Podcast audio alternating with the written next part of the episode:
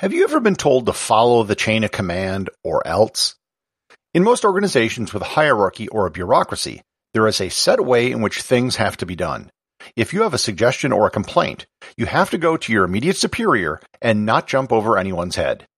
If it wasn't for one man jumping over the heads of his superiors and jeopardizing his job, we might never have landed on the moon.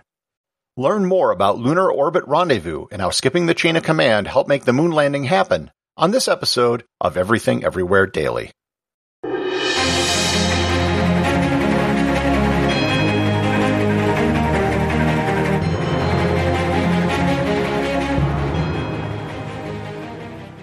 This episode of Everything Everywhere Daily is sponsored by listeners like you. Creating a daily show like this isn't easy. Researching, writing, and recording a daily show takes quite a bit of time, and you have to do it every single day. Over on patreon.com, there is a small but growing community of listeners who support the show with their donations. In addition to showing your support for the show, you can also get some extra benefits as well. Depending on your level of sponsorship, you can be listed as an associate or executive producer of the show. There's monthly original wallpapers for your desktop and smartphone, as well as merchandise like stickers, t-shirts, and hoodies. Depending on your sponsorship level, you can also submit ideas directly to me, because this is a daily show and I need a lot of show ideas. Next month, patrons will also be able to get monthly ebooks of the episode transcripts as part of their support. As new projects, products, and events roll out over the next several months, patrons will have first dibs on everything. If you would like to be a sponsor, go to patreon.com slash everythingeverywhere or click on the link in the show notes.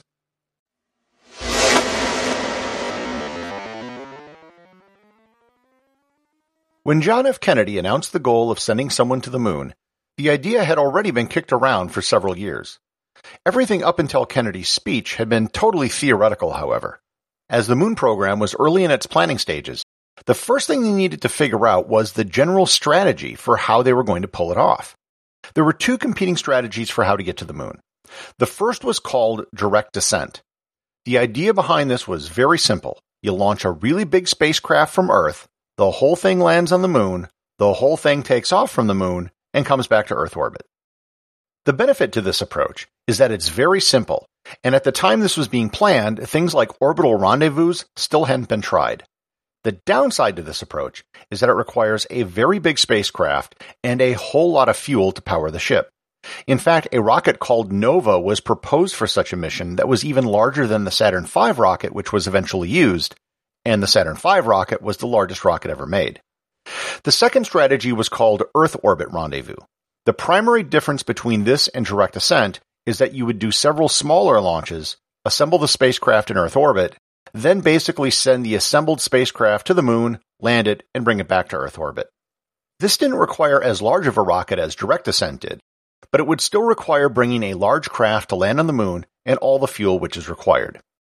This problem of getting to the moon was considered as far back as 1919 by a Russian engineer named Yuri Kondratyuk.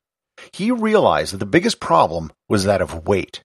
The more weight you carried with you, the more fuel you needed, which in turn was more weight, which required more fuel, etc.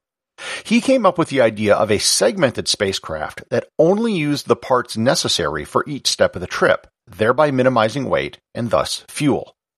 This weight-saving strategy was called Lunar Orbit Rendezvous. The leadership at NASA during the time they were considering their moon strategy did not have this option on the table. In 1958, the Space Task Group also came up with the idea of Lunar Orbit Rendezvous, but the idea didn't catch on.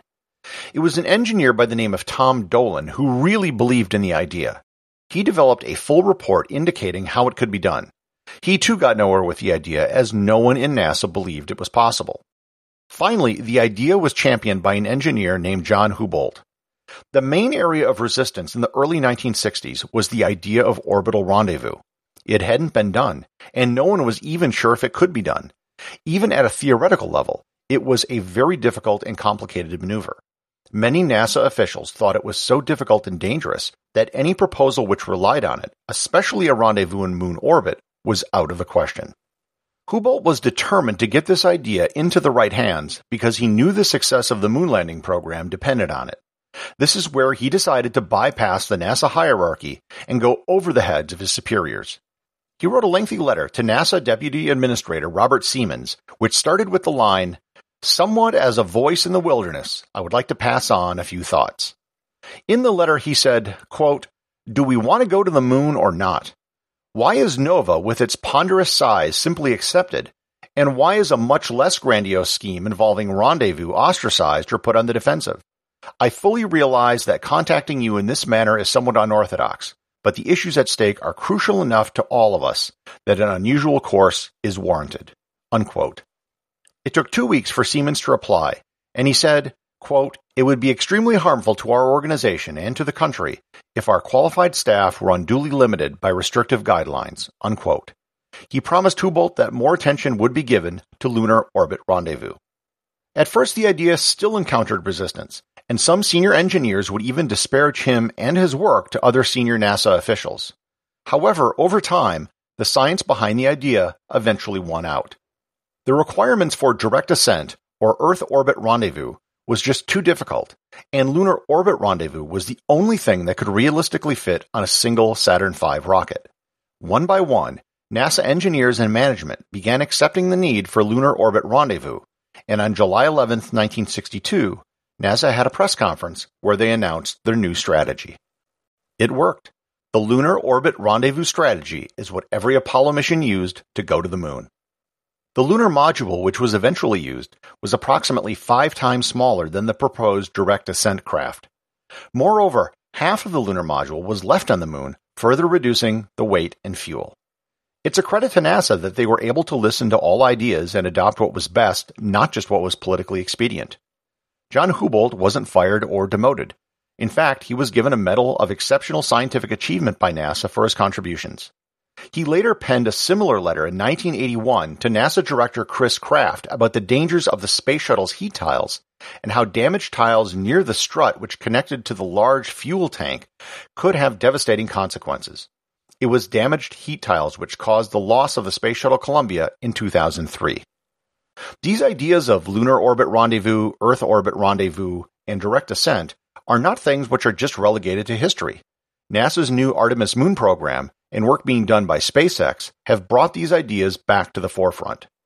This time, however, technology and mission requirements have changed, and the current approach is towards a direct ascent strategy. Now the goal isn't just to save weight and fuel, but to create a spacecraft which can be reused multiple times. Executive producer of Everything Everywhere Daily is James Makkyla. Special thanks to everyone who supports the show over on Patreon.